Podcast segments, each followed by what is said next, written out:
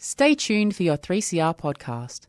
3CR is an independent community radio station based in Melbourne, Australia.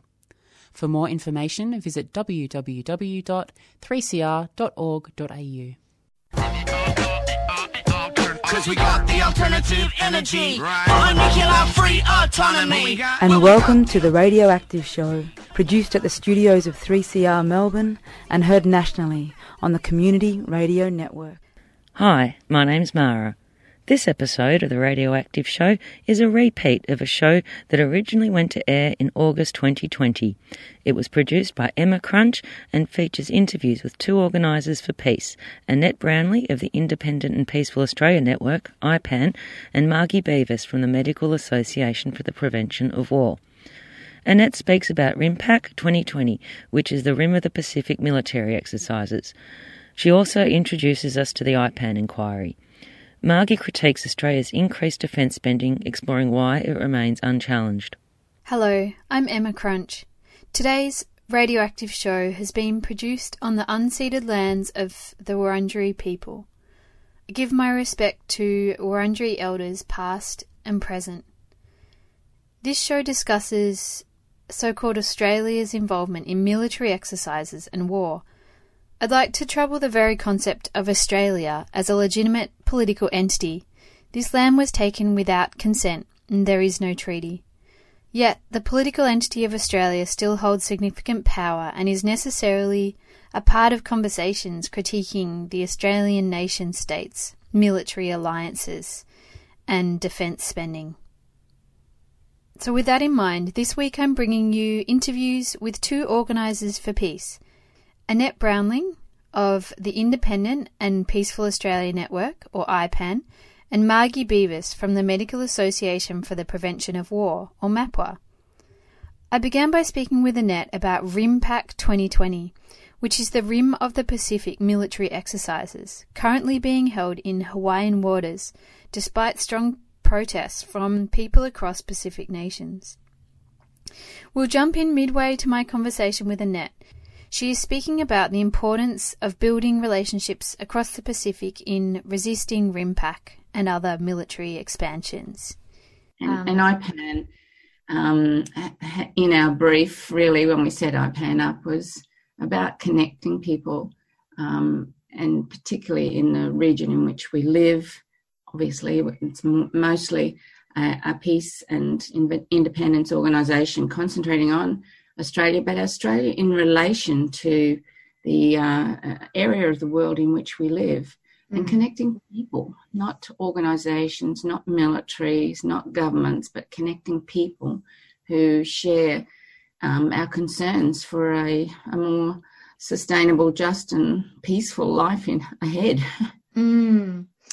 Yeah, I think that's um, that seems like a powerful mission because it's often you know, even the way that it's touted that a a nation is going to war or a nation is hosting these um, military exercises, that often doesn't actually reflect reflect uh, the feeling of the people who are there, and yet it is hard mm. to have people connect in the way that you know governments and corporations are connecting and organizing together.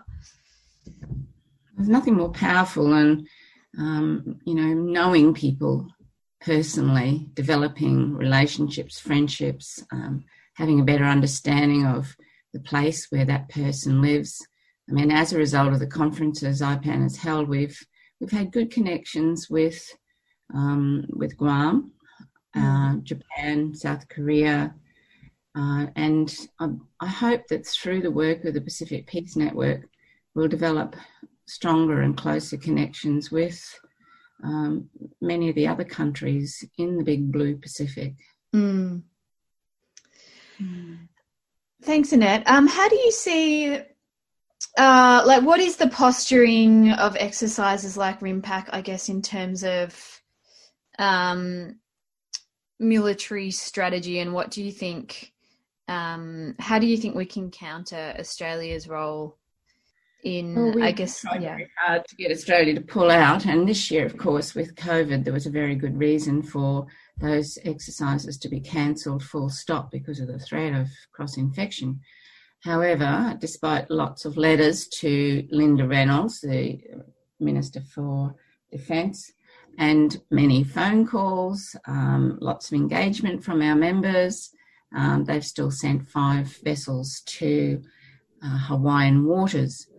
Those five vessels travelled from the South China Sea, where they engaged in exercises with the United States, provoking China. Uh, then they went on to Japan, where they exercised with the Japanese Navy. And then they went over to the Hawaiian waters and joined the 10 other nations that are participating. 25 nations participated in 2018, so there's quite a significant drop off. Uh, and Australia should have been one of those countries that did not go. Hmm. Um, you know, primarily because of COVID, but also I think we should be looking at ending our engagement in these exercises that are effectively practicing for war with China. There is no other named enemy. Hmm. It is about China, and that should be, you know, clear to everybody. Yeah, and that was um formerly China was involved in those exercises, but that was retracted by the US, Yes, I believe. So that even more indicative that that's the case. Yes, and um, sure, you wonder, you know, yes, it would make a difference if there were exercises where China was in, included. That would obviously be a much healthier situation, but nevertheless, they are exercises for war, Hmm. and surely our energy should be going into um, exercises for dealing with climate change and pandemics and uh, poverty and and disparity in people's lives. So Yeah, absolutely. you know, all the money you can imagine the amount of money that's been spent by Australia in in the past month. Hmm. Yeah, and it'll be it'll be good to speak to Margie about that as well in a couple of days. Um, Yeah, that's right. Uh, she's quite an expert on. Uh, she's done a lot of research on how our our budget, taxpayers' dollars, are being spent on military activity. Hmm. Um, okay, thanks, Annette. I I did check out. I went onto the IPAN website and had a look at the inquiry. Do you want to just give, perhaps outline the IPAN inquiry and yeah, tell us a bit about that? Yeah, well, the um, the IPAN inquiry is designed to allow and encourage discussion and debate within the Australian community about our close relationship with the United States. That's ultimately what it's about. But the spin off will be at the end a report on the inquiry that we hope will um, be utilised in the powers that govern us um, in academia and as a platform for building more information in the future. Because, as far as I have been able to ascertain, there hasn't been a community led inquiry uh, before into the alliance with the United States. And you know, the overwhelming propaganda that we get is how important this alliance is. It's, you know, it's been there for 100 years. Well, it hasn't been there for 100 years. That's just a lie. and, um, and, and we have this, you know, propaganda really that is convincing Australians that we are a vulnerable nation prone to invasion. Um, we are the ones that invaded the country, the white people anyway Hmm. and um, that we need this big and powerful nation. This, that's that's basically a nation, a superpower that's in decline, and that is provoking um, the rising country in the region, China, uh, to the point where we could end up going to war, and that would be a nuclear war. We've got to Mm. really imagine just and know just what that means, the co- costs and consequences of uh, a war in our area, in the world, are just unthinkable. So the you know the inquiry really is designed to engage people primarily about this these matters. Yeah, that definitely seems like a Mm. important line of inquiry and hopefully one that just doesn't get picked up enough as exposing Mhm. some of the costs of that alliance and as you say i mean absolutely devastating unthinkable prospect of war with china um, well thanks annette i think I'm wondering if uh, listeners, there's ways for them to follow up on some of IPAN's work, or are you are you having a 2020 conference or? No, we have our conferences every two years now. Right. So we are going to launch the inquiry uh, in November. The details of the inquiry and how people can put submissions in uh, regarding the Alliance uh, are on our website, which Mhm. no doubt you have. Uh, so encourage anybody that's listening to get in touch with us if they'd like to help out with the inquiry, because ultimately it depends on being able to talk to as many sectors of the community as possible, whether we go to P and Cs in schools, um, to student groups, universities, unions, workplaces. Uh, that's where we like to have as many people as possible um, go out and talk to those people in those areas Mm. to engage them and get them thinking, but also get them putting in submissions to the inquiry.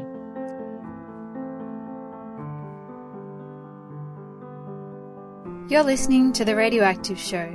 That was Annette Brownlie, chairperson of IPAN, the Independent and Peaceful Australia Network.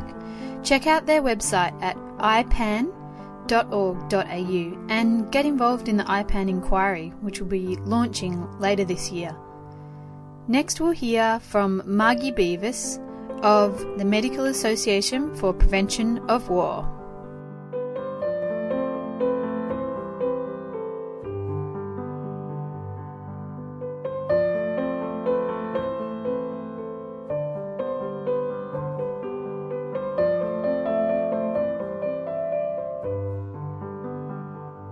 Hi, I'm joined by Margie Beavis, and thanks for joining us on the Radioactive Show, Margie. Could you begin Pleasure. by, great, um, perhaps outlining the purpose of uh, MAPWA and your involvement in the organisation? Um, MAPWA, which is a pretty horrible acronym, um, is the Medical Association for Prevention of War that's been going for about 40 years in Australia, not quite. I think 40 years is next year.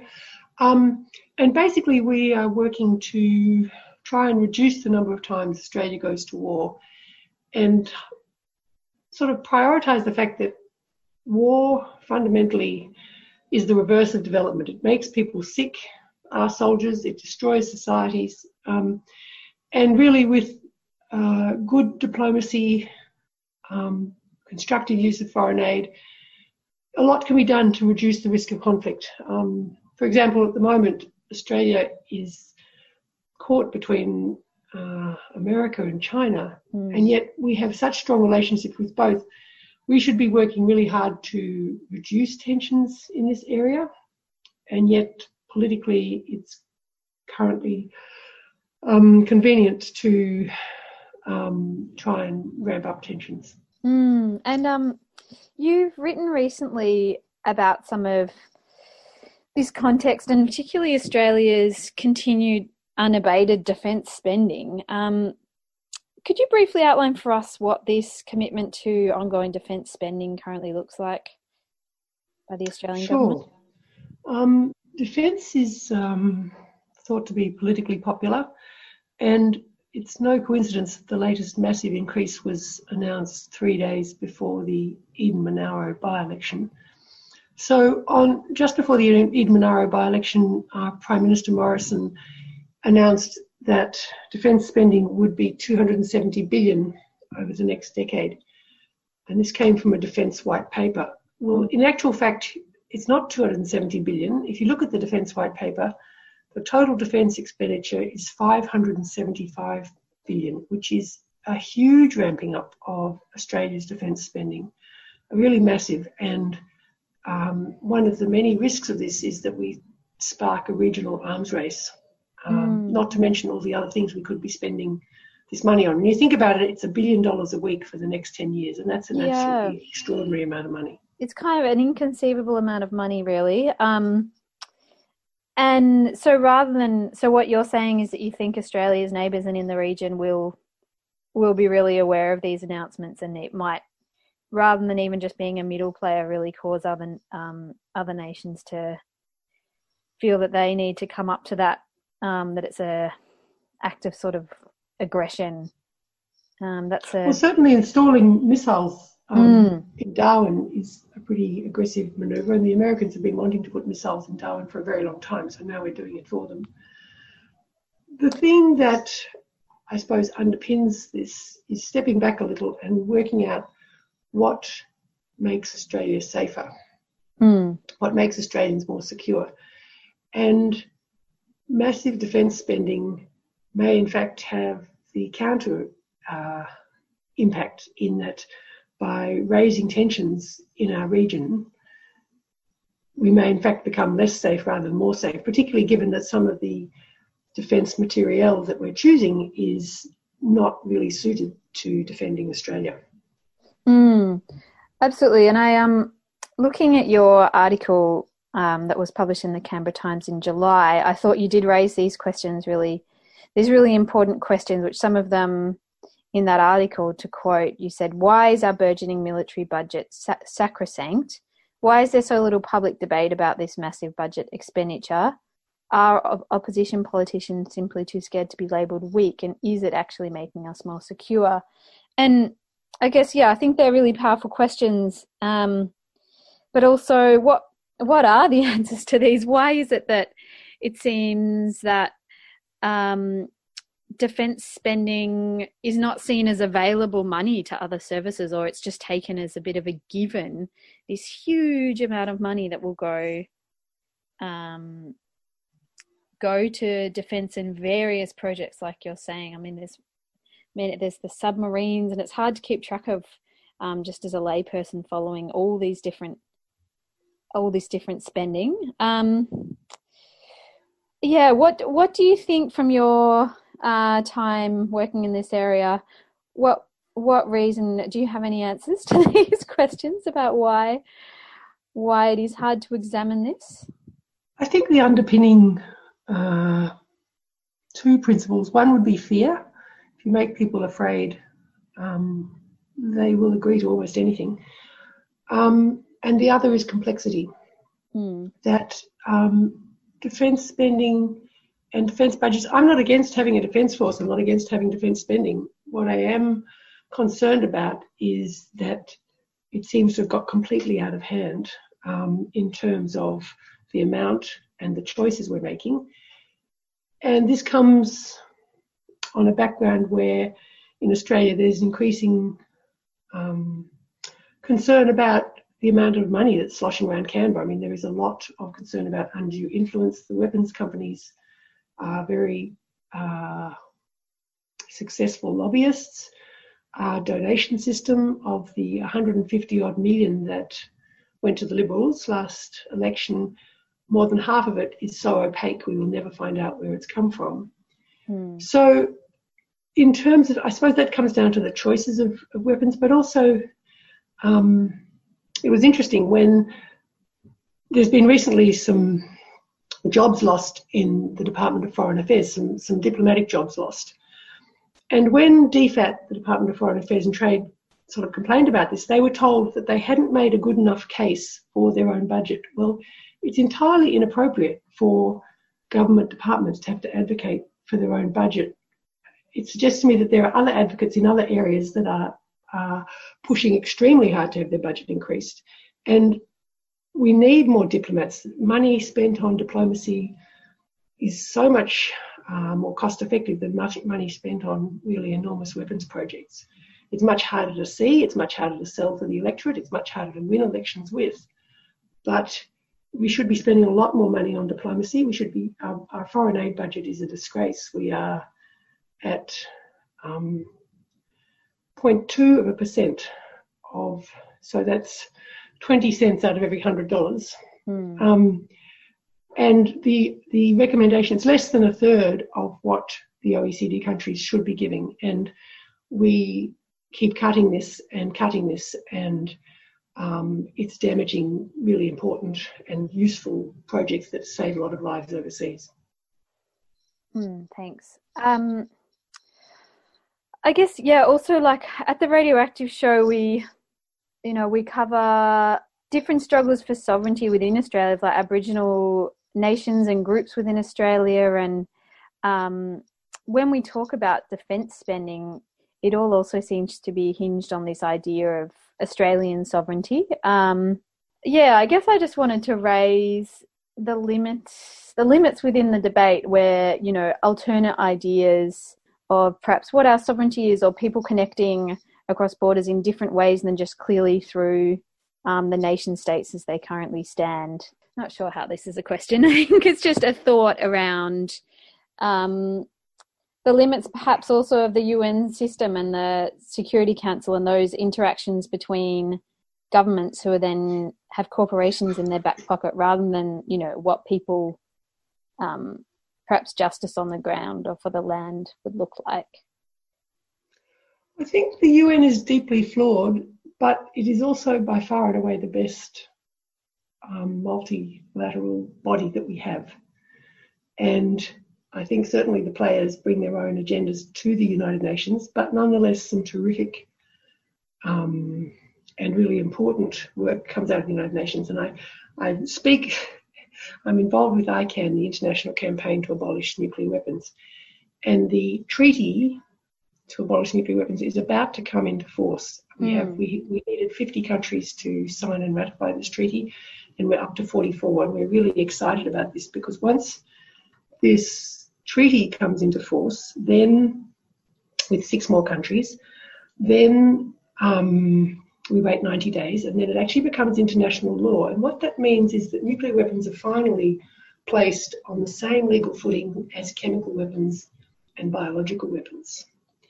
What that means is that all the um, superannuation funds, and most of your listeners will be unaware that their superannuation is almost the vast majority of superannuation companies' funds in Australia actually have funds in nuclear weapons companies. What will happen is this will become assisting nuclear weapons companies will become illegal, mm-hmm. and um, MAPW, um, combining with ICAN, we have another campaign of which I'm also involved, called Quit Nukes. And what we're doing is we're talking to um, fund managers about do they actually realise that they've got investments in nuclear weapons? Companies like Boeing and Airbus, along with Lockheed Martin and Thales and Northrop Grumman, about 20 others.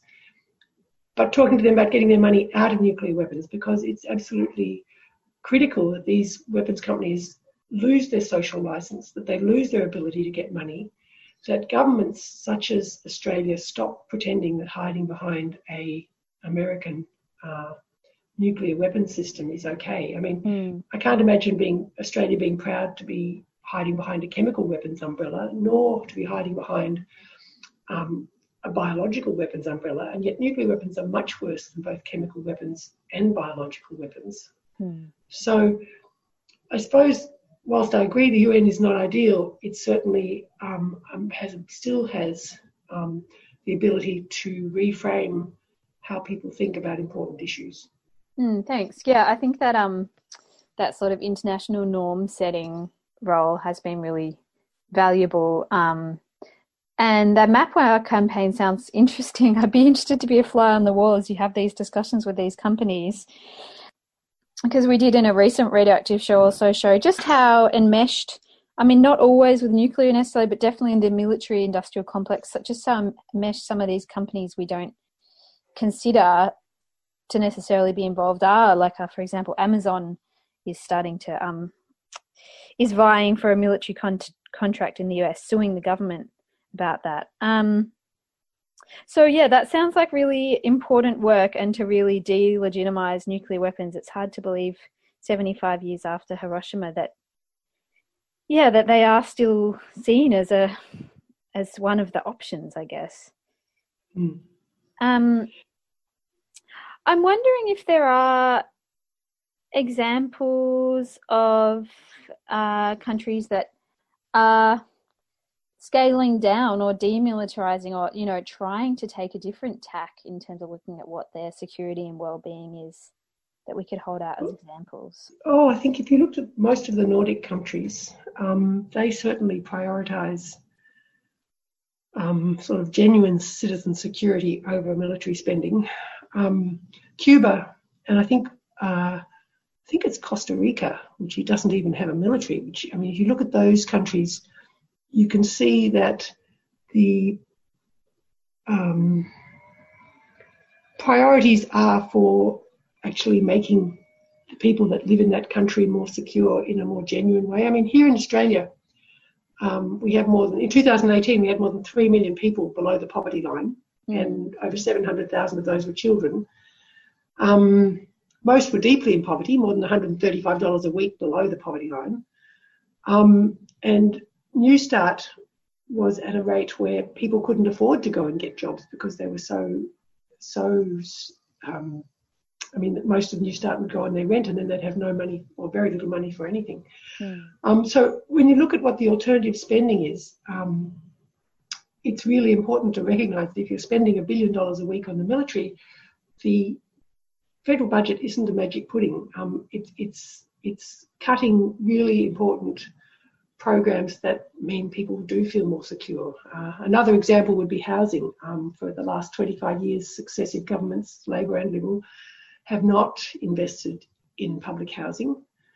Um, we're short by about 400,000 houses. Um, we have over 100,000 homeless in the last census.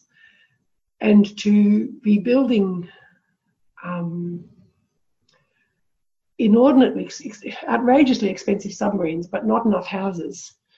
Um, sort of, people say they're not a trade off. Well, sorry, if, if the submarines are going to cost us $225 billion over the, their lifetime, and it's going to cost $5 billion.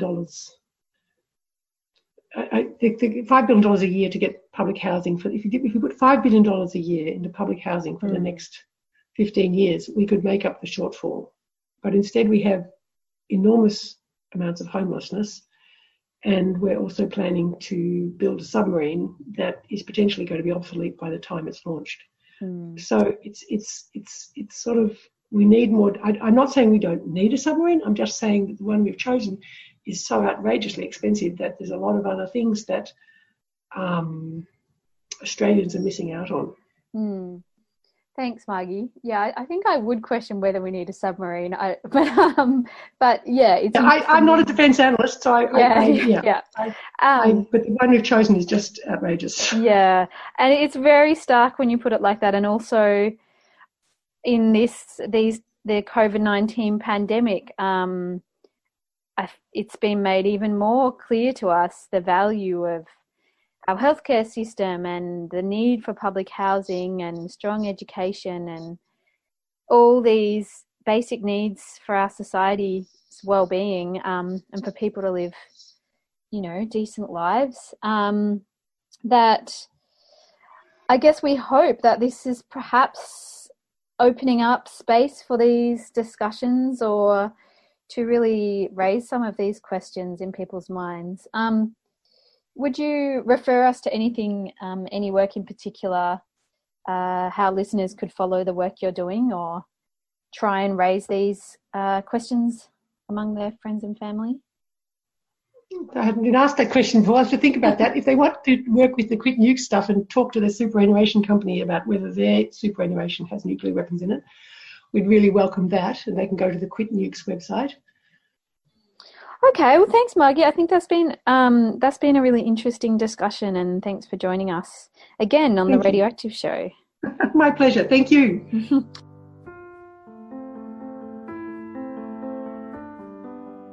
that was Margie Beavis, and earlier we heard from Annette Brownlie. Check out both their organisations, IPAN and MAPWA, in particular the IPAN inquiry, which asks the question what are the costs and consequences of Australia's involvement in US led wars? Another site to follow up is the Quit Nukes campaign, seeking to get superannuation companies out of involvement in nuclear weapons funding. The Radioactive Show is produced for 3CR Community Radio and broadcast nationally on the Community Radio Network. Thanks to the ACE Collective of Friends of the Earth for their ongoing support of our show. Find our podcasts at 3cr.org.au under Radioactive Show. Music on today's show has been I due fiumi by Ludovico Einaudi. I'm Emma Crunch, thanks for listening, and here's to a nuclear free future.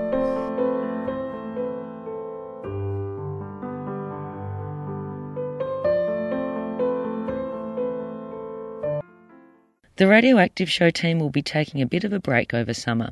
Through January, tune into the Radioactive Show to listen to Yellowcake Country, a five part series exploring the local, national, and international impacts of Australia's uranium industry. Yellowcake Country was coordinated by our friends at the Conservation Council of Western Australia.